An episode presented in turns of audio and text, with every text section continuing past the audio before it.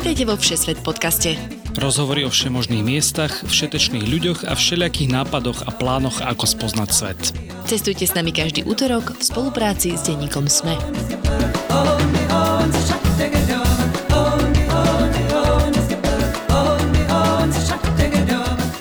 všetky poslucháčky a poslucháčov cestovateľského Všesvet podcastu. Moje meno je Tina Paholík Hamárová a spolu s Lukášom Onderčaninom vám už 5 rokov prinášame každý útorok virtuálne cesty do všetkých kútov sveta.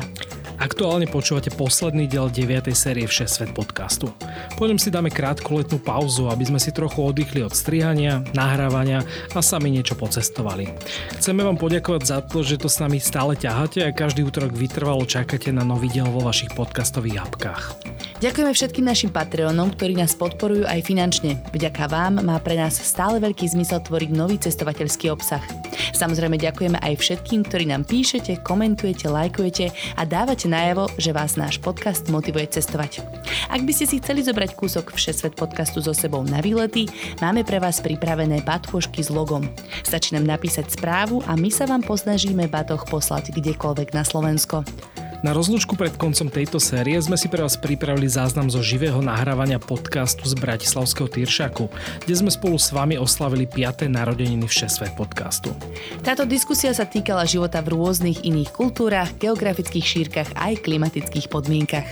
S našimi hostiami sme sa rozprávali o tom, aký je život v cudzine, čo im chýba z domova a ako konkrétne ich spoločnosti prijali. Rozprávať sa budeme s Naďou Hubočan, zakladateľkou Všesvet podcastu, ktorá žije v Kanade, s Ervinom Polívkom, ktorý strávil niekoľko rokov v Južnej Koreji, Ríšom Seidlom, ktorý trávi veľkú časť roka v Laponsku alebo na severe Norska a o svojom živote v Spojených Arabských Emirátoch porozpráva aj Tina.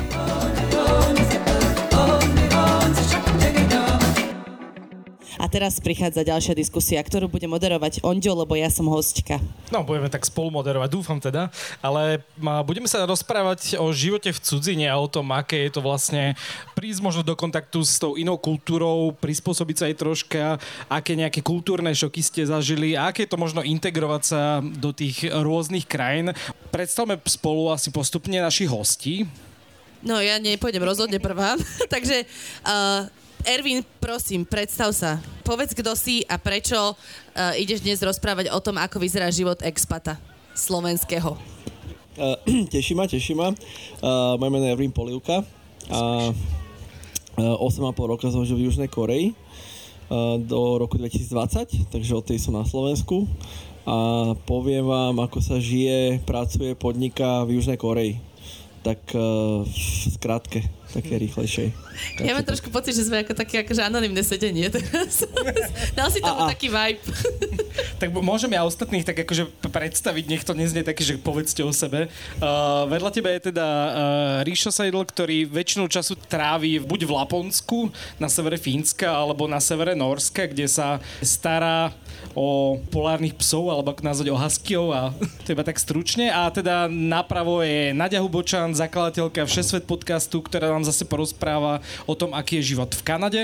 A samozrejme Tina, ktorá aktuálne žije rok a pol približne v Dubaji ešte predtým možno ako sa dostaneme k tomu, že prečo ste vlastne odišli do zahraničia, tak mám jednu takú úvodnú otázku a to, že čo vám chýba zo Slovenska v tej krajine, kde žijete a čo by ste naopak e, importovali z tej krajiny, kde žijete sem na Slovensko? Nadi. Mne rozhodne chýbajú brinzové halušky, pretože brinza je nepasterizovaná a aj keď sa vozí mrazená, neviem odkiaľ z Polska alebo odkiaľ, není to tak dobre, neviem to uvariť a, a naozaj mi to chýba.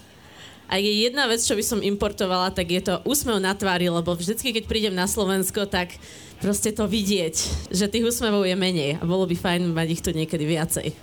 Ty na to máš, ako ja predpokladám, že tiež povieš, že brinzové halušky, najmä po tom, čo sme predčerom, keď sme sa stretli, rovno čo tu ty priletela a objednala si slovenský tanier a halušky k tomu. Takže je to tiež, že toto by si, akože to ti chýba v Dubaji najviac, alebo čo to je? To mi dosť chýba v Dubaji a hoci kde inde, kde som kedy žila na svete. Uh, vždycky sa dá nájsť nejaká slovenská reštaurácia uh, v Austrálii alebo v Emirátoch sme našli Česku zatiaľ, ale teda toto je ono a aj taký ten, um, akože kamaráti, rodina, ten spoločenský okruh, akokoľvek sa to zdá, že si to nájdeš v každej krajine, tak máš spoločné nejaké témy, spoločné zážitky, spoločný uh, školský systém a tak ďalej. Tá komunita ľudí sa vždy nejakým spôsobom, akože chýba ti to.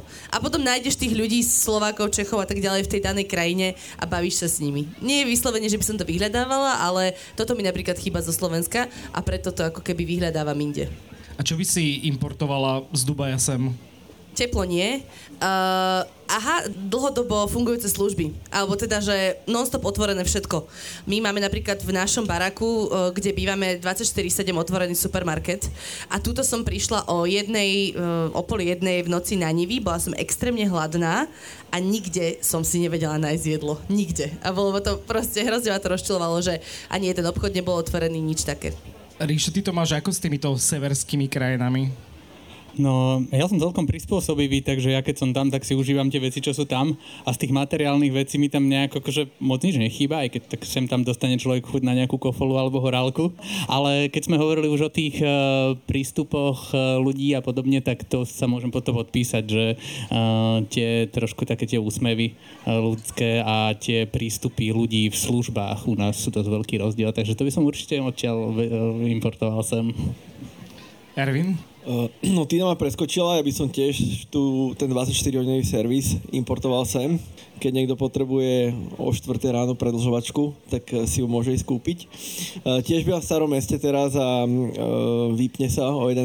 a človek je odkazaný na nejakú pumpu niekde v podnajských biskupiciach. Čiže toto mi tu chýba, že všetko dostupné, hociaký čas. A čo by som importoval tam? Podľa mňa akože náš vzduch, ktorý je tam veľmi znečistený, takže to je taká, keď sa pozriem tu na nebo, tak vidím nebo, vidím stromy a kebyže sme o tomto čase v Koreji a je zlé počasie, tak eh, no Mordor vidíme, ako sopečný popol pada z neba. Nie vždycky, ale ako niekedy a niekedy je to dosť častejšie, ako by sa patrilo, takže toto naše oblaky, ovzdušie, tak to si vážme, no, lebo niekde sa na to pozrieme na obrázkoch. Aj v dnešnej epizóde ďakujeme všetkým našim Patreonom, najmä ambasadorkám a ambasadorom Vierke, Bráňovi, Michalovi, Radovanovi, Ivanovi, Michalovi z Jankou, Mariani a Majke. Ste naša veľká motivácia pokračovať ďalej vo Všesvet podcaste a šíriť príbehy o cestovaní po svete každý útorok do sveta. Ak sa aj vy chcete stať našimi ambasádormi, skočte na stránku patreon.com a hľadajte Všesvet podcast. Skúste nám povedať viac, čo vás vlastne pritiahalo do tej krajiny, kde žijete uh, a čo tam vlastne aktuálne robíte, ak si tam zostali, lebo teda Ervin, ty už si sa vrátil na Slovensko, Ríšo, ty tak pendluješ troške, ale napríklad Nadia, ty žiješ pomerne už dlhodobo v Kanade, takže povedz nám, že čo ťa tam vlastne pritiahlo a kde konkrétne žiješ? Ja som sa do Kanady vydala a ten objekt, ktorý ma tam pritiahol, sedí priamo tam. A teda teraz už sme traja. To bol ten začiatok, ale postupne sme sa tam obidvaja usadili, takže teraz pracujem v Kanade ako právnička. Prešla som celou odiseou rekvalifikačného procesu a pracujem, pomáham ľuďom ako advokátka a je to strašne super, hrozne ma baví moja práca, takže neplánujem a presun v najbližšej dobe. Ríšo možno? No, ja som sa pred dvoma rokmi dostal cez jednu môjho kamaráta do Fínska, do toho regiónu Laponsko na jednu teda psiu farmu. Je to teda, bol to teda turistický kennel, no a tam uh, som sa vlastne začal starať uh, o psíky a teda robiť gajda na psích záprahoch pre turistov. A na minulý rok som sa presunul do Norska. Tiež je to, bol to pri meste Tromso, je to vieš, tiež nad polárnym kruhom a tam vlastne robím tú istú tú istú prácu, akože gajda na psích záprahoch, ale teraz zmedil som krajinu. No ja som bol skôr vrátený, e, nedobrovoľne, teda kvôli covidu. Takže tam to začalo tak 4-5 mesiacov skôr ako u nás. A dostalo ma tam taký nejaký všeobecný záujem o Áziu a o ekonomiku a nejak som spojil s príjemne s užitočným a fakt ani neviem, jak to bolo, ale zrazu som letel do Koreje. Moji vlastní rodičia mi neverili, že, že tam idem a vydržal som tam no, skoro 8,5 roka s menšou prestávkou. Uh, už sa tam asi neplánujem vrátiť, tak ma, maximálne na dovolenku a ísť si pozrieť moje krabice, ktoré mám niekde uh, na nejakej pivnici na ambasáde, uh, ktoré tam zostali a momentálne som na Slovensku venuje sa korejskej reštaurácii, ktorá je otvorená od útorka. Takže tak. A keď si bol v tej Koreji, tak si sa tiež venoval gastronómii, alebo čomu konkrétne? Tam bola taký spleť uh, viacerých aktivít. Popri štúdiu som sa venoval uh, napríklad aj herectvu, takému veľmi, veľmi, veľmi amatérskému. Uh, ale áno, venovali sme sa gastronómii, tuto s kolegom Michalom, ktorý tu sedí. Uh, mali sme taký uh, trdelníkový stánok s gulášom a ďalšími slovenskými vecami.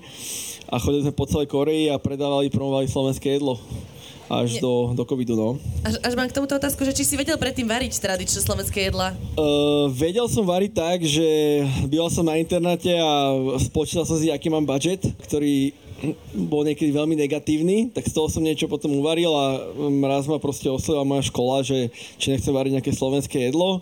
Je, že jasné, uh, ideme variť guláš, ktorý som v živote ne- nevaril, tak som iba stiahol prvý recept, nejaké recepty SK a dal som že krát 50, lebo 50 por- porcií malo byť.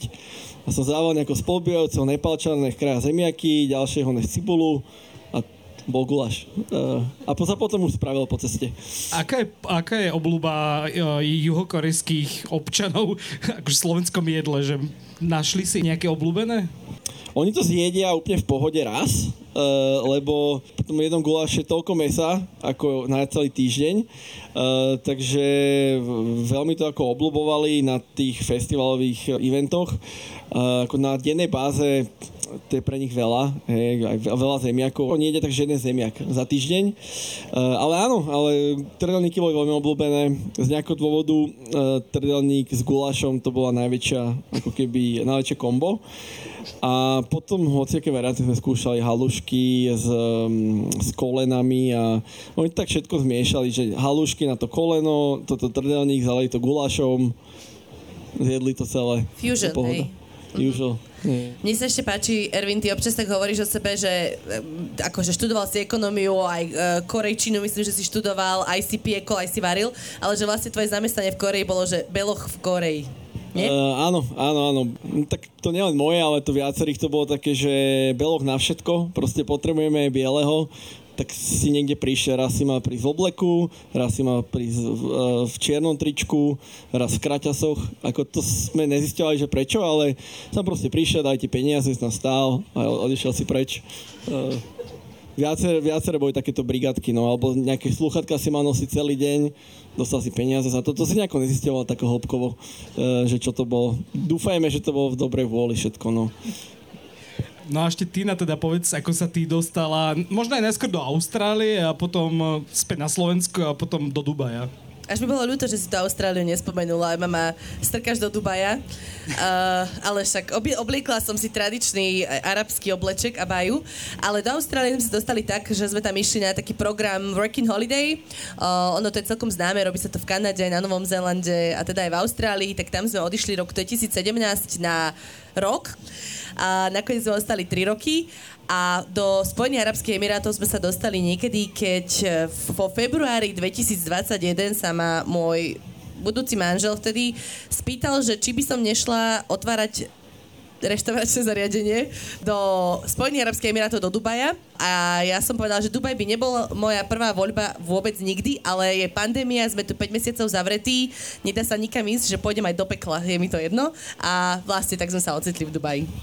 Aby som to teda nezakončila takúto negatívnu notu, tak eh, je to veľmi zaujímavá krajina a vôbec to nemá mať ten negatívny vibe a vlastne Spojené Arabské Emiráty sú veľmi zaujímavé a som rada, že som tam išla. Ako ste sa zžívali s tou možno novou kultúrou? Asi tá Kanada nie je možno až tak rozdielna od nás, ale aké boli také tie presne, že kultúrne kleše, alebo keď si sa tam zabývala, tak čo bol možno najväčší problém pre teba na niečo si zvyknúť? Všetko je strašne veľké. Máš problém kúpiť napríklad jogurt. Ja som si fotila jogurty napríklad, keď som prišla sem minulý týždeň a fotila som si potraviny, lebo sem prídeš a chceš napríklad jeden ovocný jogurt, jeden vanilkový jogurt a kúpiš si tie normálne kelimky. Není možné v Kanade. Najmenšie balenie je buď akože asi 12 balenie tých detských jogurtov, alebo máš kilové balenie jogurtu. A rob si s tým, čo chceš. A to isté je napríklad ako parkoviská, cesty. My sme prišli, teda ja som bývala predtým v Prahe a bývala som teda aj vo veľkých mestách posledných 6-7 rokov A prišla som do Kanady, kde bol Edson. Edson, Alberta má 8 tisíc obyvateľov. A v podstate je tam nejaké jedno kino, nejaké, neviem, z 50 rokov a je tam inak 15 pump, 15 hotelov. Každopádne bolo to malé mesto, v strede ničoho. Najbližšia dedina bola 80 km odtiaľ. A aj ísť tam do tej dediny, do Ecnu, išlo sa 2 hodiny z Edmontonu a oni majú toľko priestoru, že diálnice, to nie je ako tu, že máte diálnica smerom jedným a oproti idú smerom druhým. Nie, nie, nie je diálnica, ktorá má teda dva pruhy, ktoré sú úplne prázdne, dva bočné pruhy, potom je 100 metrov a za 100 až 150 metrov je diálnica, ktorá ide opačným smerom. Proste všetko bolo veľké a všetko bolo prázdne a všade boli stopky. Ja som nechápala, ako môžeš na diálnicu vchádzať a nemáš napájač. Že ty zastavíš auto, pozrieš sa, keď nejde a proste nájdeš na diálnicu. Vybavené. Ako sa robí U-turn na tých diálniciach? Áno, áno, no tak pretože máš diálnicu ako jeden smer a druhý smer a máš o 100 metrov ďalej alebo niekedy o 30 metrov, tak normálne si tak akože, ak tam máš tie dva pruhy, vedľa toho máš ten spomalovací pruh, tak ako väčšinou za tebou dlho nič nejde, no tak si spomalíš, prídeš si, odbočíš si a otočíš sa vlastne do protismeru priamo na diálnici. Máš ty na možno podobné skúsenosti, lebo v tom Dubaji tiež je to také megalomanské, že bolo to niečo, čo ťa tak prekvapilo, alebo čakala si, že to tam také bude? No čo sa týka ciest, tak rozhodne ma prekvapil počet pruhov, ktoré je možný dať na jednu diálnicu. A pritom v meste sú tri diálnice, takže keď si to zrátaš, vlastne myslím, že najširšie to je na nejakých 8 až 10 pruhov, keď sú aj odbočovacie na jednej strane, 10 dajme to na druhej strane s odbočovacími, to proste vynásob, keď tam máš ešte tri diálnice. Tak to bol brutál, ale čo je rozhodne iné od Kanady je, že uh, tie diálnice sú plné a sú na nich zápchy napriek tomu, že v Dubaji nežije až tak strašne veľa ľudí, nejaké 3 milióny, tak ja neviem, že či akože úplne každý človek jazdí autom, asi hej, ale je to, že konštantne v zápche, hlavne počas sezóny. Takže toto, čo sa týka tej veľkosti, tak áno, toto je porovnateľné a veľmi ma tá doprava prekvapila, je to brutálne. A keďže to je celé také multikultúrne mesto, tak sa tam akože aj tie šoferské návyky premiešavajú. Arabi sami o sebe podľa mňa nie sú úplne najlepší šoféry a potom tam máš rôznych indických, pakistanských šoférov, um, rôzne africké krajiny, africké národy a je to taká divočina dosť často, že smerovky sa zásadne buď nepoužívajú alebo opačne, obieha sa správa zľava akokoľvek a čakáš, že auto ti môže prísť od diel. Je to potom zložitejšie aj na tej motorke, keďže ty si tam kúpila motorku a jazdíš teda na Royal Enfielde, tak máš výhodu proti tým autám, alebo ani veľmi nie? To sa pýtaš, keď tu mám rodičov teraz? Je to veľmi bezpečné. My to máme úplne naopak. Máš prázdnu cestu a na prázdnej ceste idú dve autá, tak Kanadian zastaví a pustí ťa, aj keď nemáš prednosť. A ospravedlní sa, nie? No, nech sa páči, tak to ti ukáže. Choď. Uh, Ríšo, čo teba možno najviac prekvapilo? Boli tam nejaké také kultúrne rozdiely, keď si prišiel napríklad do toho Laponska? No, v tom Laponsku ja som bol dosť tak uprostred ničoho, takže ťažko hovoriť o nejakej kultúre. Najväčšia kultúra tam bola, keď sme po práci išli do jedného pubu, ktorý tam bol v takej malej dedinke a tam uh, fínsky dôchodci chodili spievať karaoke na fínske pesničky a tancovali na to. Uh, takže to bola asi najväčšia kultúra. Takže um, pre mňa to bol skôr iba, iba šok, nie kultúrny šok. Lebo ten život tam je naozaj akože taký dosť iný vesmír uh, oproti teda tomu nášmu životu tu. No a tým, že je to také akože remote, také úplne odlahlé, tak ja neviem, tí ľudia sa všetci poznajú a sú priateľskí, alebo sú skôr takí, že každý sedí vo svojom kúte pri svojej fínskej vodke? No oni hlavne cez zimu väčšinou, hej, cez tie polárne noci väčšinou si tak uh, idú taký uh, indoorový život, ale potom, um, keď uh, začína vychádzať slnko, tak oni zase idú všetci von. V tom Fínsku napríklad tam všetci vyrastali uh, s bežkami na nohách, hej, alebo potom sú všetci lovia a chytajú ryby. No a v Norsku tam sú tí ľudia extrémne outdooroví, tam uh, hneď, ak začne trošku sa predlžovať uh, svetlo, tak všetci idú von na lyže, na kajaky, hajkujú, lezú, takisto lovia, takže tam ako náhle začne vychádzať slnko, tak aj oni začnú vychádzať von. Ale to bol taký príjemný šok teda v tom prípade. Alebo teda pre teba, ty si taký outdoorový človek, tak asi preto práve tam chceš áno, žiť a preto si tam presťahoval. Áno, áno, špeciálne v, v Norsku. Uh, je samozrejme tá krajina úžasná, sú to hory, sú to fjordy a um, ten priestor je úžasný hlavne na to lyžovanie, backcountry skiing, na to skialpovanie, uh, na kajakovanie, na lezenie, na turistiku. Oni Nóri s tým žijú, takže že oni naozaj uh, si na tomto veľmi idú. Ervin, predpokladám, že tá Južná Korea predsa len je pomerne iná kultúra. Zažil si tam nejaké takéto šoky alebo možno až trapasy by som nazval, keď si tam prišiel z začiatku a na čo si si možno musel najviac zvykať? Tak tam je v podstate málo miesta, veľa aut, malé cesty, veľa aut, takže to sú všetko také mixy. Je to v podstate najvýchodnejšie, ako sa dá ísť e, zo Slovenska, východnejšie už je iba Japonsko. A, a áno, e, je tam e, nejaký kultúrny šok na dennej báze, že človek v podstate príde a ako nechápe ničomu, tak zhrniem ja keď som chcel ísť akože do reštaurácie, tak som nevedel poradne čítať, lebo nakoľko majú iné písmo, tak som si tak objednával, že toto a potom toto. A niekedy to bolo várené klepeto a, a niekedy to bola tak štiplá polievka, že mi pískalo v ušiach celý deň a s týmto sa vlastne človek stretáva každý deň, že si kúpujem proste lístok do nejakého mesta, ktoré ale zle vyslovím. Ja som býval, že v Chonju a bolo mesto, že Chongju. A ona ma proste nepochopila, tak som si kúpil lístok a sedím a idem úplne niekde inde. 3,5 hodiny v more, ja som býval vo vnútrozemí, tak tam som vystúpil niekde a, a teraz sa musím proste vrátiť naspäť. Takže to, to sa mi stalo bežne, uh, tam nefungujú Google mapy, takže človek si nevie nejako naplánovať tú cestu, keď tomu nerozumie tým ich mapám, tak uh, som sa mal stretnúť s niekým uh, pri nejakom východe a tam čakám a on mi píše, že tam je a to bolo asi 4 hodiny odtiaľ. Takže takéto veci sú tam na, dene, na dennej báze a to je taký, človek má byť taký survival mod, že sa proste už učí na svojich chybách, lebo sa na to nedá, nejako nedá pripraviť. Niekto má tam strašne veľa hluku, alebo respektíve sa hovorí, že New York nikdy nespí, tak toto nám, nie ani že mesto, ale celú Koreu platí 5-násobne, že niekto zvoní o 3 ráno, e, na dvere, že či nemám požičať nejaké servitky alebo kráž na zemiaky alebo takéto nejakú, nejakú vec, alebo či si nemôžem posunúť auto, lebo on sa nevie posunúť, tak ja keď to vidím, tak vidím najviac, sa vie posunúť, tak ja nasledím toho auta, posuniem ho a on ide naspäť a, a díky a ide si spať, a keby sa nič nedialo. Takže niekedy sa človek nevyspal niekoľko dní po sebe, lebo takéto veci sa diali útorok, streda, štvrtok. A bolo by to na veľmi, veľmi dlho povedať aspoň 5% z toho, uh, z týchto kontrastov. Zlepšilo sa to, keď si sa naučil ten korejský jazyk, alebo stále zažívaš nejaké trapasy alebo podobne?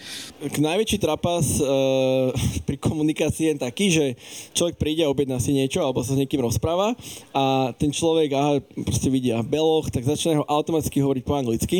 Celú angličtinu sa naučil za život, použije v ten moment a bavíme sa len 5 minút, ja hovorím po korejsky, on povedal po anglicky a potom po tak 5 minútach sa nás pýta, že a, a you speak Korean? A ja hovorím, že áno, po korejsky stále, áno, hovorím po korejsky a on po anglicky, že Aha, a toto sa dialo na dennej báze niekoľkokrát. Proste nejaký šok z toho, že človek hovorí po korejsky. Takže uh, zlepšilo sa to z toho, že človek tomu rozumie, ale moc mu to nepomôže. Lebo sú tam stále tie ako keby ten šok z toho, že ten beloch hovorí po korejsky.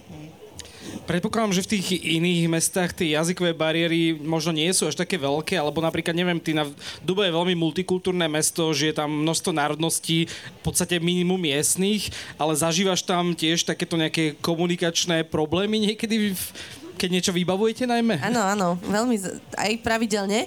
Samozrejme, všetci hovoria po anglicky a arabčina sa používa viac menej iba na úradoch aj tam všetci tí úradníci hovoria po anglicky, nie všetci sú ochotní, ale to neznamená, že sa s tebou nebudú rozprávať. Uh, ide o prízvuky. To je taká sranda. Neviem teda, či si počul indický anglický prízvuk niekedy. A teraz, keď tí ľudia ti volajú, ja neviem, je to napríklad delivery, alebo s niekým komunikuješ s nejakým proste manažérom, alebo s nejakým klientom, a tak to je strašne ťažko detekovať v telefóne. A dosť dlho mi trvalo si na to zvyknúť a nájsť spôsob, ako, ako to proste tomu porozumieť. Ale vždycky to funguje tak, že napíšeme si na WhatsAppe že niečo si porozprávame, ja nerozumiem, on nerozumie a potom si napíšeme na WhatsAppe a tam niekde sa akože dostaneme k spoločnému výsledku úspešnému. A ešte, čo sa možno týka takej tej kultúry, čo rada spomína, že inšala, že všetko tam akože plyne evidentne pomalšie a nejako sa vybaví, tak nakoľko je to problematické, pokiaľ tam chceš napríklad rozbiehať biznis? Áno, na toto je veľmi problematické. Inšala sa stalo je jedno z mojich e, kľúčových slov mm, z arabčiny a teda znamená to v preklade, že keď Allah dá, pretože e, Arabi naozaj hlavne Emiráty, veľmi často oni v každej druhej vete to povedia. Napríklad, že Mm, áno, prídeme vám urobiť túto inšpekciu, inšala, e, budúci týždeň, v útorok inšala a o druhej inšala, alebo nepovie vôbec čas. A ty vieš, že ako náhle on si dáva tento inšala ček, tak sa to buď nestane, alebo o týždeň neskôr, alebo proste je to taká záchrana, ako vlastne nedať ti vôbec žiadny časový údaj. A je to naozaj teda problematické, lebo tie časové rozpetia, ktoré oni používajú, sú, sú proste nekonečné. Keď sa ľudia tu stiažujú na slovenskú byrokraciu, tak tu máš aspoň 60-dňový limit. Že do 60 dní vám odpíšeme alebo odpovieme, lebo musia. A ľudia frflú, že Ježiš Maria 60 dní, kto to vymyslel. Tam je inšala limit. Takže buď ti neodpovedia, alebo niekedy prídu aj na ďalší deň, Niekedy nás nechali 3 dní čakať niekde bez toho, aby nám vôbec dali vedieť, že či prídu a potom prišla tá pani skontrolovať prevádzku a nepovedala, že ani jedno, nič. Pozdravila sa a dala nám nejaký papier a to je všetko. Že vôbec tam neexistuje nejaký ten pocit uh, vnímania času a toho, že tam ten človek kvôli tebe prišiel. Nadia, v Kanade to asi nie je také zložité, čo sa týka možno tej jazykovej bariéry, alebo zažívaš tiež takéto nejaké strety? Jazyková bariéra je, m, záleží kde, lebo aj my máme obrovskú imigráciu, takže moja asistentka bola Intka do minulého týždňa a tiež sme to občas zažívali. Skôr to bolo o tom, že povedzme oni aj rozprávajú po anglicky, ale kultúrne rozdiely alebo tá kultúrna komunikácia je iná. Napríklad v Kanade, keď chceš akože byť slušný, tak sa ťa niekto spýta, povedzme, keď ti šéf povie, ako do you wanna print this? Chcel by si to vytlačiť a oni sa ťa nepýtajú, či to chceš vytlačiť. To ti slušne hovoria, aby si to urobil ale, ale keď to nepochopíš, tak potom odpovieš, že nie, lebo som zrovna sa mi nechcel, lebo si sa pýtal, či to chcem alebo nechcem urobiť a potom si zadebila, pretože v skutočnosti ti šéf urobil, chod toto spraviť a ty si nepochopil ten kultúrny kontext. To je taký ten problém jednoduchý. Atina. Pardon, ja mám hrozné nutkanie skákať do rečí. To, ak počúvate v 60 podcast dlhodobo, je to môj problém. Ale chcela som povedať iba, že sa mi pravidelne stáva toto po- podobné, že používam iróniu alebo satíru, keď náš zamestnanec z Ugandy, ale akože to je jedno, ale konkrétne zamestnanec z Ugandy prišiel tretíkrát neskoro do práce, trikrát neprišiel a ten štvrtýkrát meškal 45 minút a ja som zúriva na neho povedala, že make yourself comfortable, akože toto je fakt strašné, tak on, že ďakujem a, a make himself self-comfortable. že vôbec nepochopil to, že ja som naozaj nahnevaná a, a že som to tak polopasívne agresívne povedala, zbytočne. Nie, takže Kanada ako je v pohode jazykovo, ale skôr ten, ten systémovo človek by si myslel, že ach, Kanada, ale skôr to také, ach, Kanada. A napríklad som si požiadala o um, kartu na trvalý pobyt, obnovenie, ktorá mi expirovala vo februári, žiadala som si v októbri. Píšu, že processing time 90 dní, dobre, v januári to dostanem, tak fajn. Ale nikto, oni nepotrebujú povedať inšalách. Oni proste negarantujú ateistickým spôsobom absolútne nič. Do dnešného dňa nemám svoju permanent residence card, ale zachovávame si asi ten optimizmus, že raz tá karta príde, ale aktuálne sa nemám ako dostať naspäť do krajiny. A je to možno také falošné zdanie, že máš pocit, že Kanada práve výborne fungujúca krajina, že ťa to možno sklamalo? Vieš čo, asi neviem, ja pracujem v práve. Čo ma sklamalo, bolo to, keď som práve začala pracovať, robila som právo, pretože viem, ako dobre to funguje tu. Že síce tam založíš spoločnosť za jeden deň, ale napríklad tam stále ľudia používajú fax. Úplne bežne.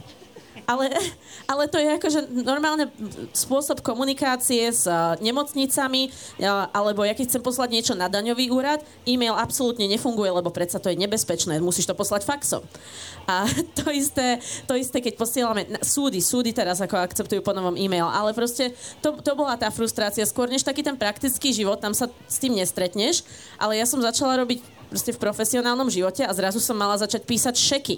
Myslím si, že kultúrne je to pokročilé, ale ako v praktických eh, veciach je to častokrát dosť zaostalé, len to ľudia nevidia v podstate. Na, na, na tom turistickom prejave, keď tam idete na chvíľku keď už sa rozprávame o tej frustrácii, eh, Ríšo, ty máš takú prácu, ktorá by pre mnohých mohla znieť úplne tak idealisticky, že mám rád psíky, idem sa starať eh, o huskyov, bude to úplne skvelá robota. Eh, frustruje ťa to niekedy? A možno povedz nám o tej práci viac, že prečo to možno nie je až také jednoduché, ako sa môže zdať? No, no to je presne tak, že ľudia si myslia, že je to najlepšia práca na svete. A hlavne tí turisti, keď tam prídu k nám, prídu si užiť tú svoju jazdu a tak všetci nám hovoria, že vy máte najlepšiu prácu na svete, lebo vidia teda len to, alebo si myslia, že my sa celý deň hráme so šteniatkami a hladkáme psíčky, tak akže robíme aj to, hej, ale teda uh, väčšia časť tej práce je naozaj veľmi tvrdá práca v extrémnych podmienkach, v uzatvorenej skupine ľudí, takže je tam aj, je tam aj nejaká ponorka nastúpiť. No a v podstate tá práca je náročná tým, že je to naozaj fyzická práca. Uh, treba zvládnuť veľké psy, ktoré sú naozaj silné. Už len to samotné krmenie, my keď sme mali v Keneli 150 psov, a musíš nakrmiť tie psy, tak musíš samozrejme vláčiť obrovské kýble plné žrádla. Musíš, keď potom staviame tie týmy, tie záprahy, tak musíš vedieť zvládnuť tých psov. Keď si predstavíš, že v jednej ruke držíš jedného psa, v druhej druhého psa, každý má 35 kg ten pes a ťahajú proste úplne šialene. Ty si na, nejakom, na nejakej zamrznutej ploche, skráčaš po lade alebo po snehu, takže vie to byť akože veľmi fyzicky náročné potom aj e, to samotné guidovanie, keď si na tej trati a musíš vlastne riešiť tam rôzne problémy, ktoré sú naozaj, e, vždycky sme si hovorili, že e, tam všetko, čo sa ti môže stať za tú sezónu, tak sa ti stane a stane sa ti ešte viac aj to, čo si nevedel, že sa môže stať. Koľkokrát ti ušli sane aj, aj s turistom napríklad? no, my sme robili také, že self-driving experience, takže oni si vlastne tí turisti sami tie sanky šoférovali a my sme s nimi išli ako guidi. A vlastne väčšinou to boli vždycky dvaja na tých sánkach. Jeden bol ako pasažier, druhý bol ako uh, vodič. My sme im dali inštrukcie, ako sa tie sánky ovládajú a my sme potom s nimi išli na tú trať. Robí sa to rôznymi spôsobmi. Vo Fínsku sme guidovali na snežných skútroch. To bolo podstatne jednoduchšie, lebo na tom snežnom skútri sa vieš veľmi rýchlo dostať tam, kam potrebuješ. Vieš sa dostať hoci kade, kade potrebuješ uh, k tým turistom alebo teda k tomu problému. V Norsku tým, že vlastne na tom ostrove, na ktorom sme my robili mm, toto, tak e, bolo zakázané používať snežné skútre, tak sa guidovalo normálne s týmom psov. Takže my sme išli vpredu so svojím týmom, bol si vpredu, za tebou vyšli 3-4 mm, týmy s turistami, no a vlastne hoci čo sa stalo, tak si musel vedieť zareagovať. Hej. Takže nejakým spôsobom, keď si bol sám ako guide, tak si musel najprv e, tých svojich psičkov nejakým spôsobom buď ukotviť, zastaviť, ukotviť ukotviť ten svoj záprach a teda potom ísť riešiť, hej. A teda ten najčastejší problém bol, ak si spomínal, že tým ľuďom utekali tie psy, hej. Lebo keď tí ľudia pustia tie sánky, tak tie psyky nezastavia. Oni utekajú preč, oni to veľmi dobre cítia, oni veľmi radi utekajú s prázdnymi sánkami, lebo to ide rýchlejšie. Tak vlastne najčastejší je ten problém, že treba tie sánky chytať prázdne. No a niekedy teraz skáčeš na tie sánky, niekedy teda ideš jednou nohou na svojich sánkach, druhou nohou na druhých sánkach, máš 12 psov, len sa modlíš, aby sa nezačali rozchádzať. Takže uh, rôzne situácie sú to. Naozaj ono, je tých situácií strašne veľa. No. No a keď sa ešte vrátime k tej tvrdej práci, tak uh, OK, nosíš im jedlo, predpokladám, že musíš po nich aj čistiť. Áno, áno. Uh, musíš, uh, samozrejme, každé ráno vždycky sa musel kenel vyčistiť ešte predtým, jak prišli nejakí turisti, lebo teda, keď vstúpia oni do nejakého hovienka, tak uh, potom um, môžu byť nešťastní, hej, hej. A podľa toho vieš inak určiť, že koľko je stupňov, lebo uh, keď mrzne, tak to len tak, to len tak pinkáš, jak taký gol, vieš, že ono ako uh, na pol ceste už, jak to padá z toho psíčka, tak už to je proste len zmrznutá kocka, hej. Ale keď je teplejšie, tak je to trošku špinavšia práca, lebo to aj smrdí, hej, a trošku ťažšie to treba zbierať. Ale napríklad v tom Fínsku, kde bolo teda výrazne chladnejšie ako v Norsku, tak tam s tým veľký problém není, lebo to naozaj sú len kocky ládu, hej, a len to tak pinkáš do tej lopatky, jak taký golf, no. Uh-huh. Uh, no a teda, keď uh, musíš vytrenovať tých psov, ja som vám spomínala už, keď sme sa rozprávali pred týmto podcastom, že som videla raz taký pečkový alebo dečkový film, ktorý pozeráš v sobotu na Markize o tretej uh, v nejakom teda polo ospatom stave o nejakom chalanovi z Ameriky, ktorý akože zdedil tieto psie záprahy a išiel tam a nevedel s tými psami tam bojovať a že musel ich naučiť poslušnosti, takže im hrízol do uší. A že či to funguje? Hej, hej, funguje to, robia to aj uh, takto ľudia, lebo...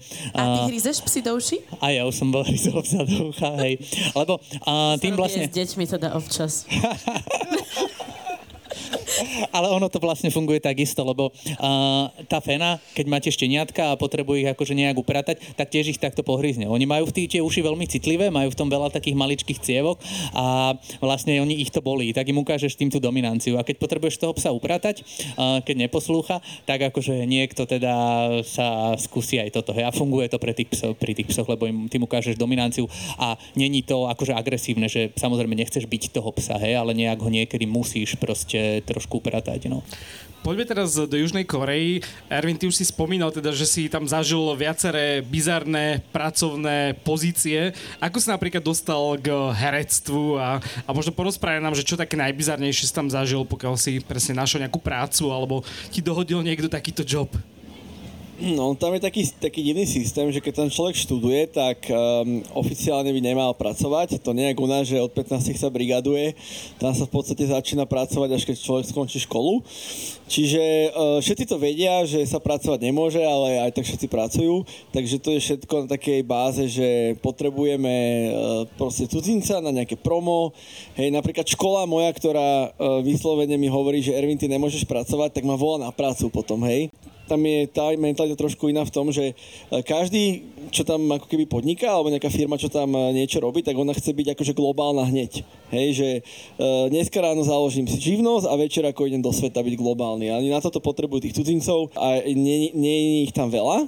Respektíve cudzincov je tam veľa, ale tých európsko bielých alebo tie Caucasians je tam menej. Tak tam v podstate iba taký akože posty na Facebooku, kde sa to na, najviac akože hľadajú tí ľudia, tak proste, že dneska večer potrebujeme, že three fat white men, hej?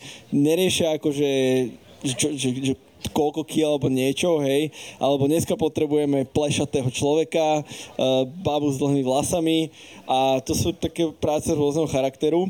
No a... Uh, a že... ktorý si zapadal ty, Erwin?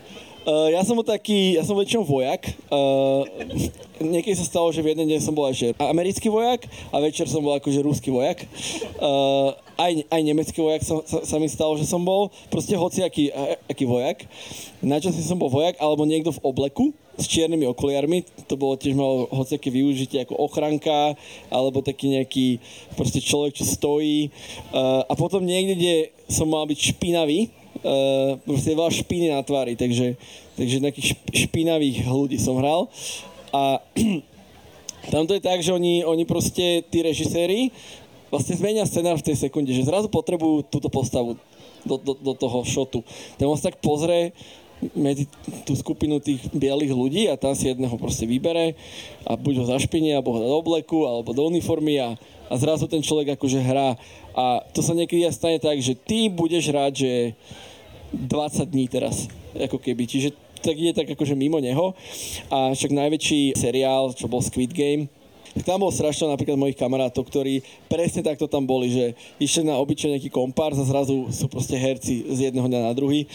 Um, takže, takže to hlavne a uh, je to veľmi populárne. Um, takže keď chcete prejazdiť v herectve, tak Južná Korea je ideálny akože starting point. Áno, áno, uh, bohužiaľ je to tak. Uh, niektorí sa na tom, uh, niektorí to úplne nepochopia, že tam hrajú iba tých špinavých ľudí a naozaj si myslím, že sú herci, že jeden kamarát bol na jednej akože úlohe, kde hral takého nejakého oblekového človeka a na druhý deň behal s vizitkou, že proste actor. Ako, že proste ja som tu herec a každému to rozdával. A po mu sa to veze, ako keď tak úplne tak skrátke poviem, niektoré tie úlohy bolo, že uh, skúšanie žiletky, to som mal proste, musel sa holiť každý deň a posielať také fotky. Uh, potom bolo, že neviem prečo, ale skúšanie uh, poznámkového blogu, Čiže som proste písal na taký poznámkový blog, to som si musel natočiť a za to mi potom dali peniaze. Uh, sluchatka, veľa, veľa, veľa sluchatok. Neviem prečo, že či máme nejakú inú anatómiu uši alebo čo, ale sluchatka som stále bol nejaké sl- sluchatkové joby. A to bolo na, na týždňovej báze, bolo niečo so sluchatkami. Jedenie, nekonečne veľa nejakých natáčaní s jedením. Hej, to sa volá, že mukbang, to keď človek je akože pred kameru. To bolo akože proste ideálne so sluchatkami jesť niečo a ešte keď je človek špinavý pri tom, tak to úplne a vo, a v obleku. A, a v obleku najlepšie, to zlomí tam internety. A to je tak pár percent z toho, čo tam je. Nám sú to rôzne také, že hľadáme človeka, že nech e, príde niekde a je tam celý deň, ale tam to nevysvetlia a potom je to úplne bizarné, že on tam sedí a potom sa musí prezliecť počas toho dňa do, do nejakého nejaký, nejaký šatov, alebo ešte Santa Clausové joby. Ako Santa Claus, keď začne byť že polka novembra, a do konca, do konca decembra, tak Santa Claus to vtedy, to, ne, to je jedno, že ten človek je, není Santa Claus, alebo že je niekedy aj, aj akože beložka z Európy, to nemajú proste, že biely človek rovná sa Santa Claus. A to robili fakt, že všetci. Ja som to robil niekoľkokrát, ten najlepšia brigáda, to je 500 eur za 3 hodiny. Ten človek iba proste Santa Claus. A funguje tam aj niečo také, akože prenajatie kamaráta, lebo viem, že napríklad v Číne toto fiči, že ty si zavoláš na narodenú party, že zaplatíš si akože belocha a kamaráta. Jasné, jasné, to je uh, na svadby. Uh, korejské svadby sú také, že počas dňa, uh, v sobotu väčšinou trvá to asi 2 hodiny, stojí to ale 100 tisíc eur, uh, lebo treba fotky spraviť, aplikáciu na svadby, uh, milión fotiek, hej. A tá prestíž tej svadby sa zvyšuje podľa počtu teda bielých ľudí na tej svadbe, tak niektorí fakt nemajú žiadneho bieleho kamaráta, tak, tak si nejako akože rentnú. Hej. Ja osobne mám takú skúsenosť, že mňa si ľudia viac fotili ako ten manželský pár, uh, tak akože z diálky vždycky. A potom uh, podnikatelia, ktorí chcú byť akože globálni hneď v ten, v ten deň, keď založia tú firmu, tak tí robia to, že si na akože business meetingy zavolajú Belocha, to znamená, že tam človek sedí za tým stolom a on sa baví s nejakým korejským partnerom a že poďte, toto je môj akože business partner, čo vlastne nespravili nič, hej, len on tam sedí. Takže to sú také, že rent, rent the white man, white, white A máš aj, person. máš aj portfólio niekde zavesené, vieš, ako v modelingovej agentúre, tak si to predstavujem, že Akože tieto, tieto vizitky, jak uh, môj kolega si robil, toto ešte nemám, ale, ale mal som taký výber takých fotiek. Uh, začínalo to nemecký vojak, uh, ruský vojak, americký vojak, uh, špinavá fotka, oblek, uh, špinavý oblek a takto. Tak to som vždycky z cloudu iba tak poslal, keď som niečo videl, hej, a to bolo na hociaký post, hej, že hľadám, ja som, keď som videl, že hľadáme proste bieleho, tak tam som to postol a vždycky si to niekto z niečo z toho vybral, takže, takže takéto niečo. Je niečo takéto aj v Dubaji? Akože, či majú záujem o bielých ľudí. nie, sk- skôr teraz prechádzam možno k takej tej otázke, že ako sú vnímaní uh, cudzinci, keď žijete v tej krajine. Dubaj to už spomína veľmi multikultúrny a väčšina je tam cudzincov, takže možno to nie je až také, ale uh, všetky by som sa asi spýtal, že ako ste tam vnímaní, že stále, či máte pocit, že ste sa už aj integrovali do tej kultúry, alebo je tam stále taký ten rozdiel, že vy budete vždy tí expati a, a ten vzťah je nejaký ťažké prekonať. Tak začnem tým, že nikdy sa nemôžeš stať občanom Spojených Arabských Emirátov. Keď si sa nenarodil emirátskému otcovi, ani nie, keď si sa narodil matke, tak je to také, že podľa toho, aké majú aktuálne štatistiky a populačnú krivku, ale, ale teda nemôžeš sa stať žiadnym spôsobom citizen. Môžeš byť rezident, to aj ja som, aj všetci, čo tam prídu, kľudne na dvojročné víza sú rezidenti. A, teda je to naozaj mix, pretože ako si povedal, je to menšina pôvodných originálnych emirátčanov je asi 11%, tým pádom tých zvyšných 80 plus minus percent sú expati. Najväčšie komunity sú tam India, Pakistan a Filipíny a teraz uh, posledných pár rokov teda tam chodí aj veľa ľudí z afrických krajín, uh, z Ugandy, z Nigérie, z Kamerúnu a samozrejme aj zo severoafrických krajín, uh, tých arabských Egypt, Tunisko, Maroko a tak ďalej. Uh, no a teda z tej západno, západoeurópskej uh, komunity je tam najviac Britov, je tam asi 100 tisíc, uh, ktorí akože naozaj sú tam že vo veľkom. Aj sú tam britské rádia, v podstate to, čo my počúvame, ak to nie sú arabské, tak sú to iba britské rádia a potom viem, že i indické rádia tam existujú tiež. Čiže že ako sa tam ja cítim, som iba súčasť to, tejto zmesky.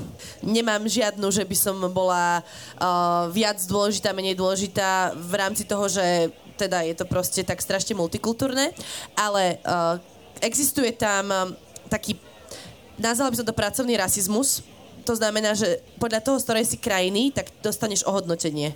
A je to jedno, že či má ten človek rovnaký skillset a rovnaké vzdelanie a, a rovnaké skúsenosti. Keď napríklad som tam ja ako Slovenka na pozíciu nejakú manažerskú, dostanem, ja neviem, vymýšľam si 5000 a na rovnakú pozíciu by rovnaká žena s rovnakým vzdelaním z Filipín dostala 3000. Takže toto tam akože funguje vo veľkom. Uh, Čiže, OK, som asi ja privilegovaná skupina v rámci celej tejto zmesky dubajskej a emirátskej. Nadia, ako je to v Kanade? Ty robíš prácu, na ktorú je možno nie je také jednoduché sa možno dostať, eh, byť právničkou v cudzine, nie len teda akože na Slovensku, ale aj v cudzine je to ešte oveľa zložitejšie, takže vnímaš tam tie rozdiely? Um, hej, bola to... Ja teraz, teraz sa iba sťažujem celý tento rozhovor. Môžeš mi dať nejakú pozitívnejšiu otázku? Máme jazera a tak, vieš, turistika. Ale dobre. No, áno, ten trh je extrémne protektívny.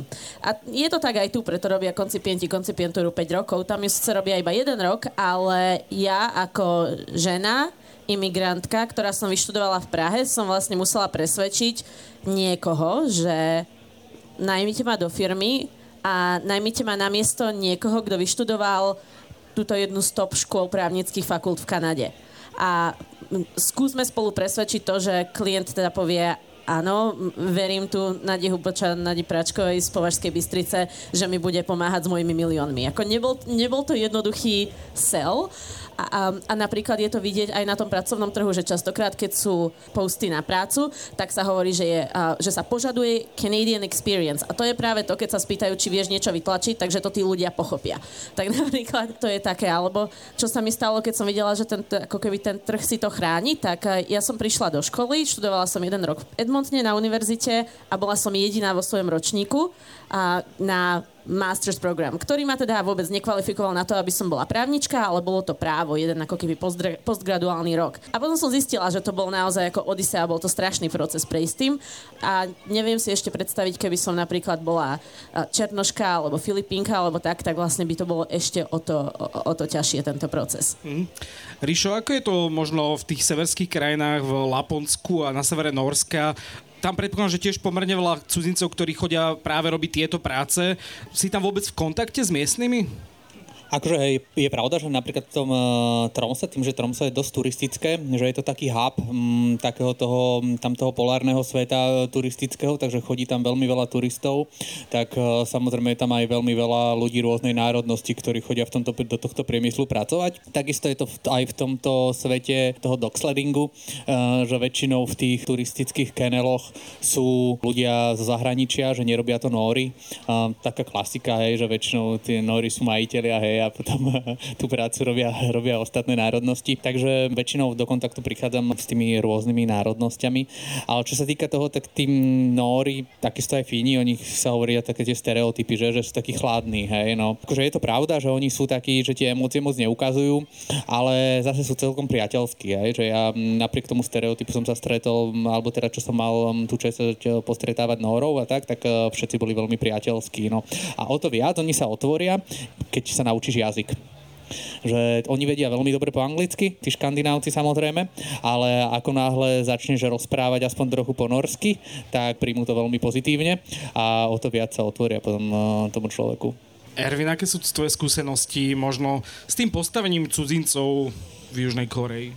Ono je to veľmi podobné, ako ak ty nahovorila. Um, v Ázii je dosť veľký rasizmus, uh, tam sa každý nenavidí každého, špeciálne ten trojuholník uh, Čína, Japonsko, Korea. Takže je tam veľmi podobne. Um, ja som bohužiaľ zažil len ten pozitívny rasizmus, uh, skoro nikdy ten negatívny.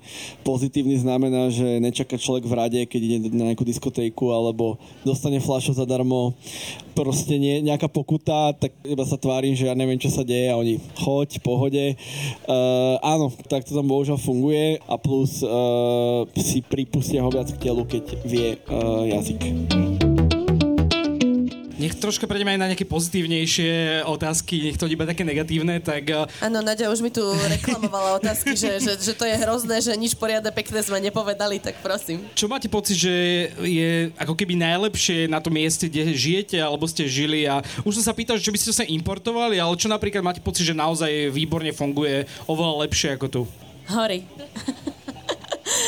Calgary je vynikajúce mesto, to, kde žijeme v provincii Alberta, na to, že je to veľké mesto, má to 1,5 milióna obyvateľov a zároveň teda je to dostatočne bohaté mesto na to, aby tam e, bol vôbec ten trh, v ktorom ja pracujem a aby ten trh bol dostatočne rozvinutý, aby tam zobrali imigranta ako ja, teda aj napriek týmto všetkým bojom, ktoré som zvádzala. A zároveň hodinu od domu, alebo nie celú hodinu, 35 minút sú už najbližšie chodníky turistické. A ešte plus máme teda dlhé dni.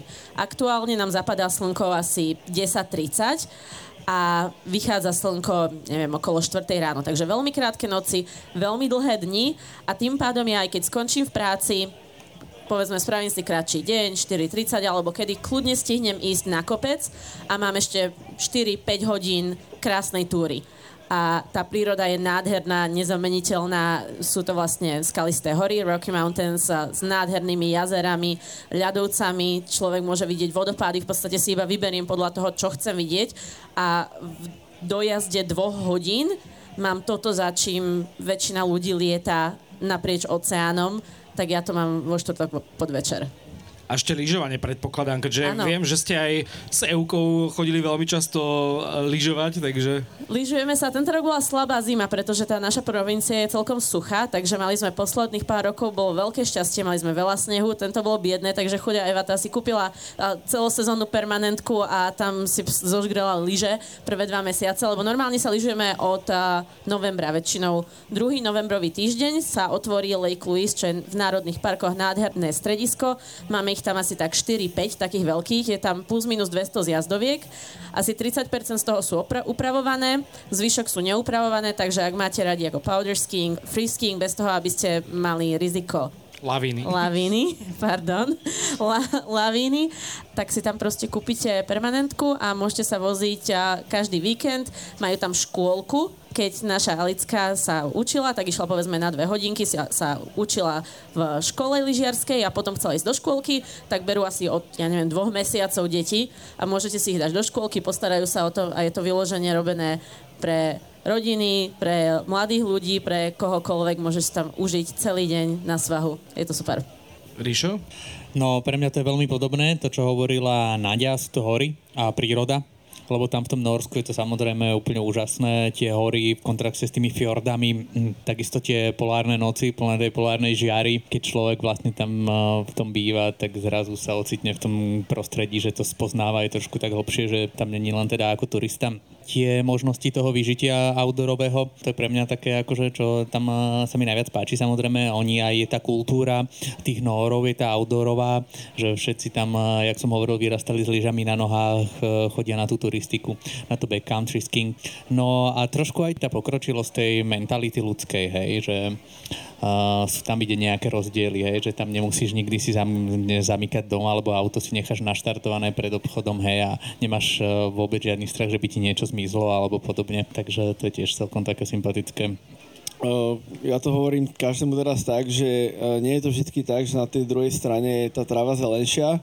Ja som v Bratislave nebol asi 12 rokov, ale som veľmi pozitívne prekvapený, že uh, sa veľa vecí zlepšilo a, funguje to tu kvázi normálne. S tým, že keď zoberieme, že sme kvázi akože bývalý socialistický blok, je to taký kontrast, že v Koreji je veľa vecí lepších, ale zase nie, niektoré sú nepochopiteľne horšie.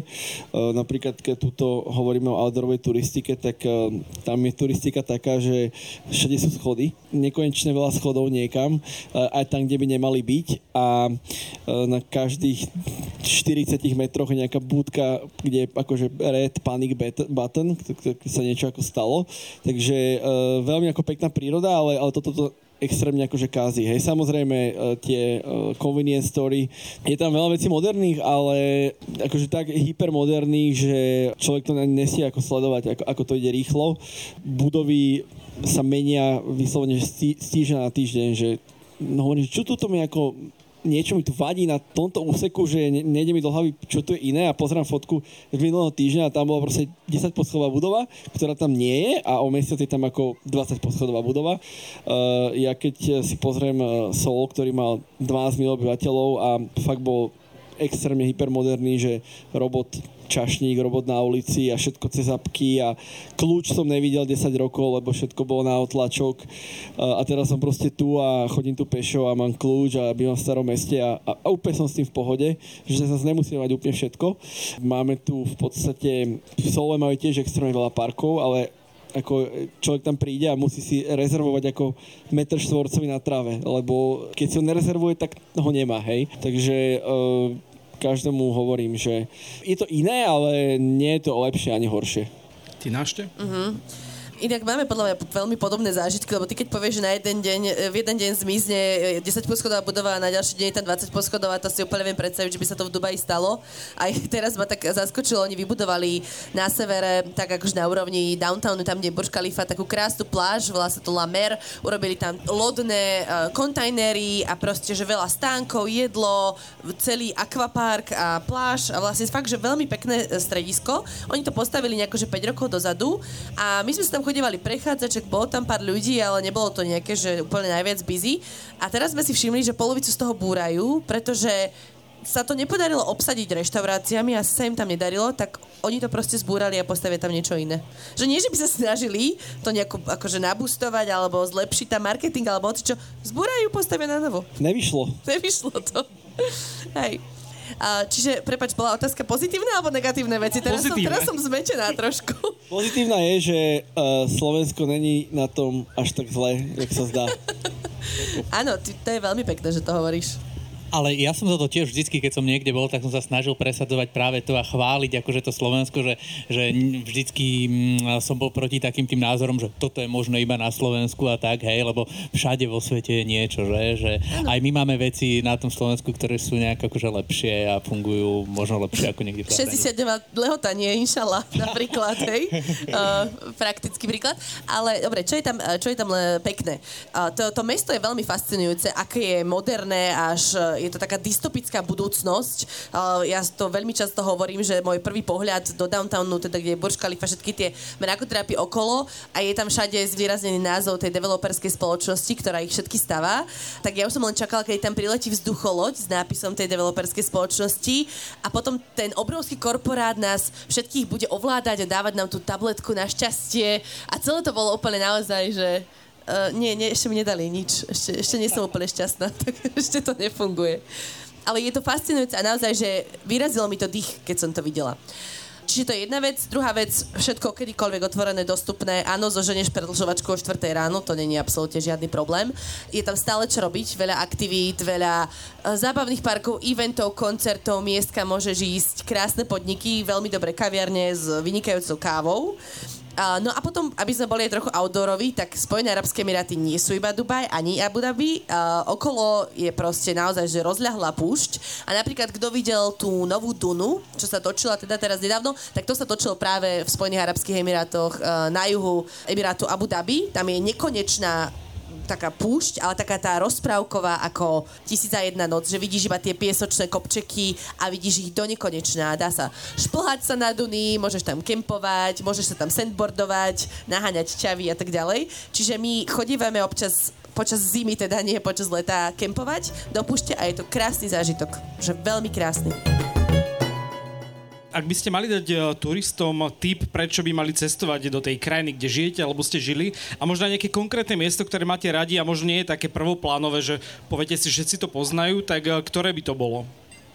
Mám mikrofón, takže poviem iba rýchlo. E, poslala by som ich práve do tej Liva Desert, o ktorej teraz hovorím, púšť. Je to, uh, dajme tomu, 3 hodiny od Dubaja autom, po diálnici samozrejme, a je to také posledné mestečko a za ním už iba ideš po ceste k najvyššej Dune v Spojených Arabských Emirátoch, volá sa to Morib Dune, dá sa tam kempovať, sú tam ťavie preteky, tam robievajú občas a vieš tam nájsť aj také akože úplne odľahlé miesta, kde nie si ani ty, ani cesta, ani proste nič, len ten piesok.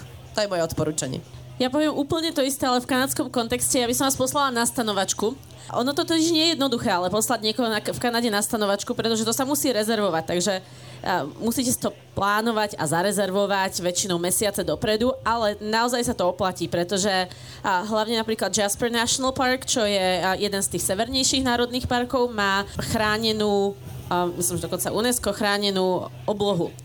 To znamená, že tam nie je žiadny svetelný smog a keď vy idete do tej prírody, kde nie sú žiadne autá, nie sú tam žiadne svetlá, sú tam medvede pravdepodobne, takže jedlo si človek musí zavesiť niekde a musí si dávať pozor, aby v stane nič nenechal, riady, žiadne otrusinky, nič.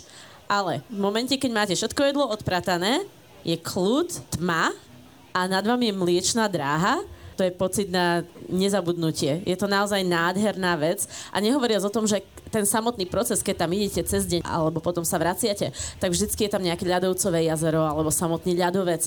Tie zvieratá, ktoré tam žijú, ktoré naozaj nie sú ako povedzme túto problém slovenské medvede, že mi tu idú vyžierať koše. Nie, to sú naozaj divé zvieratá, ktoré sú pláche, boja sa a človek má taký vzájomný rešpekt voči tomu. A má takú, myslím si, že ja sa cítim vždy ako v Matrixe, že má v podstate úplne inú mentalitu toho nastavenia a vie, že nie som na turistickom chodníku v Tatrách alebo na Malej Fatre, ale že som naozaj v divočine, kde to zviera, ktoré pravdepodobne stretnem, v živote ešte človeka nevidelo a ja tu zdieľam s ním tú oblohu, tú noc a ten deň a prechádzam sa tu okolo tých jazier a ľadovcov a je to, je to proste strašne mag- magické.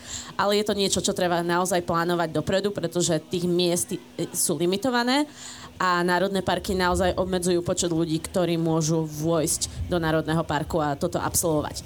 Cenovo je to veľmi výhodné, ale... Uh, no ja naviažem na tú oblohu. Ak uh, niekto teda má zaujímať polárnu žiaru, tak um, hen tam je to jedno z najlepších miest na svete, kde určite akože máš veľkú šancu vidieť tú polárnu žiaru. A tá polárna žiara zrovna v tomto období je veľmi dobrá, lebo je nejaký taký ten slnko je v nejakom cykle, kde má veľmi výraznú aktivitu, takže... A teraz hovoríš o tom severe Norska, alebo o Laponsku skôr? Uh, ono vlastne v obidvoch, aj v, aj vo Fínsku, aj v Norsku, kde som bol, tak je to v podstate zrovna rovnaká zemepisná šírka, takže obidve tie krajiny majú veľmi uh, dobrú pozíciu na toto s tým, že v tom eh, Norsku, aspoň tam pri tom meste Tromso, a tým, že je to primory, je tam trošku viac zrážok, takže možno trošku viac zamračenej oblohy, ale napriek tomu tá poloha je výborná. No a pokiaľ nie je obloha zamračená, že máte šťastie, že teda tá obloha bude jasná, tak eh, tá polárna žiara je tam naozaj veľmi často a naozaj teraz aj táto sezóna posledná bola úplne úžasná na tú polárnu žiaru, že naozaj veľmi silné polárne žiary tam boli. Ale aj, aj napriek tomu ja vždycky hovorím ľuďom, že nie je úplne dobre vystavať ten svoj výlet iba na tomto, lebo naozaj sa vám môže stať, že ste tam týždeň a nič neuvidíte, lebo týždeň bude snežiť. Hej. Ale samozrejme tá krajina po, ponúka o mnoho, o mnoho veľa. A samozrejme cez uh, tých klasické veci, ktoré tam ľudia chodia robiť, či už teda m, navštívite soby, ktorých tam je naozaj veľa, uh, jazdiť na týchto záprahoch psích, uh, dajú sa tam pozorovať veľryby, tak tá krajina je aj veľmi dobrá práve na tieto outdoorové športy a v zime je tam veľmi populárne chodiť na to backcountry skiing, na, na tie ski Alpy a tam naozaj eh, hen tam pri tom meste Tromso, Tromso tam sú Lingen Alps a tie tam eh, to je naozaj úžasné prostredie na lyžovanie. Eh, dokonca chodia tam ľudia robiť aj také, volá sa to, že ski and sail, že vlastne ty žiješ na nejakej plachetnici alebo bývaš na nejakej plachetnici v tých fjordoch a rovno sa z pláže obuješ lyžiarky lyže a šlapeš hore na tie svahy krásne nad tými fjordami, takže pri tom krásnom svetle toho slnka, ktoré ide tak nízko pri horizont, takže to je úplne super zážitok tiež tak ja by som poslal ľudí uh, viac menej do takého uh, sentimentu. Keď všetci idú do Korei, tak každý chce vidieť demilitarizovanú zónu, vlastne hranicu so severom. Tá hlavná, čo je v Solo, ona je taká, taká strašne komerčná, až, až strašne turistická. Samozrejme, to je podiel celých hraníc, ale taká akože nie že tajná, ale turisti tam moc nechodia, tak je úplne, úplne na východe pri meste Sokčo. Tam som zobral niekoľko mojich kamarátov. Ono je to, tá hranica nie je nejako strážená, to je len plot, ktorý končí vo vode akože meter vo vode končí.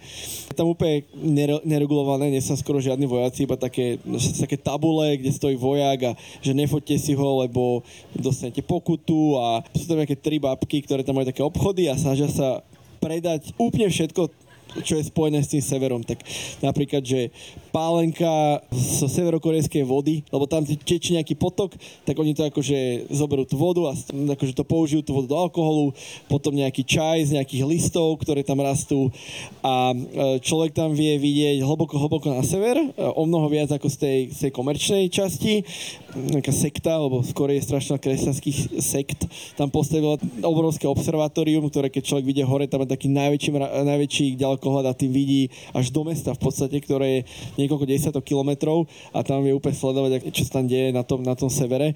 Takže to je taký, že naj mimo toho, keby človek išiel na, na, do Severnej Korei, tak vidí z toho juhu, z toho kapitalistického na ten, na ten sever a vidí, ako ten kapitalizmus s tým, že si tam vie kúpiť tieto suveníry, funguje ako keby uh, na tom mieste, hej, že tam vie kúpiť čo kus plota, ktorý tam zostal ešte z korejskej vojny a, a všetko tam chcú proste speňažiť a, a je to také, že tam nechodia turisti, nechodia tam ani Korejci, lebo je to strašne ďaleko, dá sa tam ísť iba autom, nechodia tam ani autobusy a je to také fakt od ruky. Spýtam sa vás ešte teda, či sa plánujete vrátiť späť na Slovensko, alebo prípadne, ak ste už teda späť, či sa plánuješ ty, Ervin, vrátiť do Korei, možno aj na dlhodobejšie. Ty na ty to máš ako aktuálne? Áno, plánujem sa vrátiť na Slovensko, inšallah. Ja to mám práve naopak, inšala možno niekedy uvidíme. Nevylučujem to, ale aktuálne som veľmi spokojná tam, kde som. Uh, no ja som mal viacero takých uh, pokusov domestifikovať sa tu, ale nejak mi to zatiaľ dáva význam uh, tam, takže ja sa plánujem tam vrátiť a uh, uvidíme teda, ako to pôjde. Ja som to spravil takým spôsobom, že som si priviezol kúsok Koreje sem, takže venujem sa e, podnikaniu, ktoré je spojené s Koreou a túto kapitolu Žitie v Koreji som uzavrel za mňa COVID a potom som ju uzavrela ja. Ako určite tam budem chodiť, ale už dlhodobo sa tam, sa tam vrátiť neplánujem mám len jedny nervy. Uh, tých pár rokov mi úplne stačilo a teraz hovorím, že veľmi komfortne sa mi uh, žije aj tu. Máme nejaké otázky z publika? A ja sa spýtam vlastne všetkých, že kde inde v zahraničí by chceli možno žiť, alebo vedeli by si to predstaviť, ako v tej krajine, kde práve sú. Ja si určite viem predstaviť život v Austrálii, eh, kde som teda bola 3 roky, to je krásna krajina, aj na Novom Zélande. Akože úplne by som tam aj išla sa presťahovať, ale je to strašne ďaleko od domova. A domovom v tomto prípade považujem Slovensko. A akože nedá sa reagovať na rôzne situácie doma z Nového Zelandu ani z Austrálie, aby som tu bola za dva dní alebo za jeden deň. Čo sa napríklad z Dubaja inak dá, že akože odletieť na ďalší deň. Čiže za mňa to. Ja som strávila rok v Miláne, keď som bola na Erasme a aj predtým som tam chodívala do školy, lebo teda po, hovorím po taliansky aj. A je to stále krajina, ktorá je mne extrémne srdcu blízka. Nechcela by som tam žiť ako pracujúci človek, pretože ak je niekde frustrujúca a nezmyselná byrokracia, tak ako Taliansko je určite jedno z tých krajín, ktoré môžu byť v tomto korunované. Ale na taký dôchodok keď tam máš tie olivy, olivový olej, víno, svetý pokoj. A teraz som mala zo pár klientov, ktorí sa takto presťahovali do Talianska, tak strašne im závidím a to je jedna krajina, ktorú si viem naozaj predstaviť. A zároveň je to blízko aj na Slovensko, takže, you know, vieš ako, hoďka, dve hoďky letu, čo to je? Ja by som si tiež vybral Austráliu. Teda Austrália bola vždycky moja taká krajina, ktorá ma lákala. Strávil som tam nejaký čas a keby som mal možnosť tam žiť, tak určite by som si to vyskúšal. Ja som pôvodne, teda pôvodne po Koreji chcel ísť bývať do Vietnamu. Ešte to tam ako niekde e, vzadu v hlave je taký plamienok, ktorý tam ešte tak, nie je ešte úplne uhasený, ale tak dými trochu. Uh, ale tam čisto bez práce, uh, len tam sedieť a pozerať do mora. Možno tak 40 keď sa opustím úplne a zbalím sa a pôjdem niekde na nejaký backpacking. Takže Vietnam. Ja som zase nikdy nejako dlhodobejšie nežil v zahraničí, takže úplne nemám pocit, že by som aktuálne potreboval niekde žiť inde, aj keď možno by som si to vyskúšal buď nejakej tej severskej krajine, kde sú hory a taká dobrá kombinácia, čo presne, napríklad aj tá Kanada možno, uvidíme. Ešte nejaké otázky? Podaj mikrofón. Už som sa zlákla, že máme všetkým zima a chce sa vám cikať ako mne. Ja už som to stihol. A ja by som sa chcel opýtať Tiny, že či má pocit po tejto hodine, že bola iba ako host a nie aj ako moderátor. A? Podľa mňa áno, lebo som skákala do rečí iba asi trikrát. Okay. Takže, takže som sa naozaj cítila ako hostka v tomto prípade. On sa ma pýtal otázky, ja som odpovedala. Áno. Ďakujem. Dobre, a ak už nie sú žiadne otázky, alebo keby ste, tak kľudne kričte, my to potom zodpovedáme, vieme to zodpovedať aj osobne. Aj pri pive, áno. A, lebo teraz začína už tá zábavná časť, nie, že by sme doteraz boli extrémne nudní, dúfam, že nikto z vás si to nemyslí, uh, inšala. Ale teda prejdeme na tú oslavnú časť. Doniesli sme si tu také pohostenie pre vás. Priamo z Považskej Bystrice, z top mesta, ktoré spomíname v každom druhom podcaste, Všesvet podcast. Uh, tak sme doniesli takú tortu, ktorú teraz môžeme slávnostne rozkrájať a prosím, prídite sa ponúknuť a ja zatiaľ teda poďakujem našim eh, dnešným hosťom, Nadi, Ríšovi, Ervinovi, aj Tine. Ja ďakujem Onďovi, že to takto statočne odmoderoval. Áno, ďakujeme. A ďakujeme Ďakujeme teda vám, ktorí či už počúvate náš podcast, alebo ste prišli na tento event a možno aj vďaka tomu ste nás poznali. Už máme naozaj veľmi veľa epizód, 9 sérií skoro za sebou, takže uh, dúfam, že si tam vždy nájdete to svoje. A ďakujeme teda všetkým ľuďom, ktorí nám pomáhajú s výrobou podcastu, denníku ZME, za to, že vlastne ten podcast môžeme produkovať uh, u nich. A ďakujeme aj našim Patreonom, ktorí nás veľmi motivujú v tom, aby sme vlastne podcast naďalej robili. Takže... Áno, ďakujeme za akúkoľvek podporu a samozrejme, ak by ste si chceli odniesť nejakú pamiatku na náš podcast alebo aj na tento večer, tak uh, máme merch, naozaj po 5 rokoch sme urobili tieto krásne batôžky, za ktoré ďakujeme uh, za pomoc nášmu poslucháčovi Robovi, ktorý inak sa nám ešte pred rokmi ozval úplne sám od seba, že by nám rád urobil takýto merch. Tak prosím, uh, kľudne si ich môžete kúpiť, prídite sa pozrieť, budeme veľmi radi. No a teda uh, idem zarezať túto tortu. Ideš mi pomôcť, Alicka? Ty si... Ty... tak, tak Senďo, poď ty. Tak pomôž. Alicka je ináč naše podcastové dieťa. Ty si bola podľa mňa v nejakých epizódach ako úplne nemluvňa dvojtyžňové. Ja som z Calgary. Ja som z Calgary. Dobre, oficiálne rozkroj tortu. Tak na ďalších, na ďalších 5 rokov snáď uvidíme.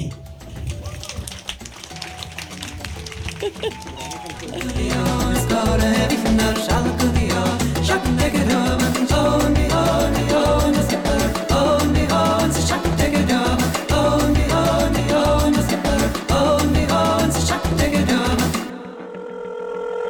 Dobrý deň. Dobrý deň, tu je Adam Blaško, ja moderujem satirický podcast Piatoček. Máte na chvíľku čas? Akože absolútne vôbec, hej.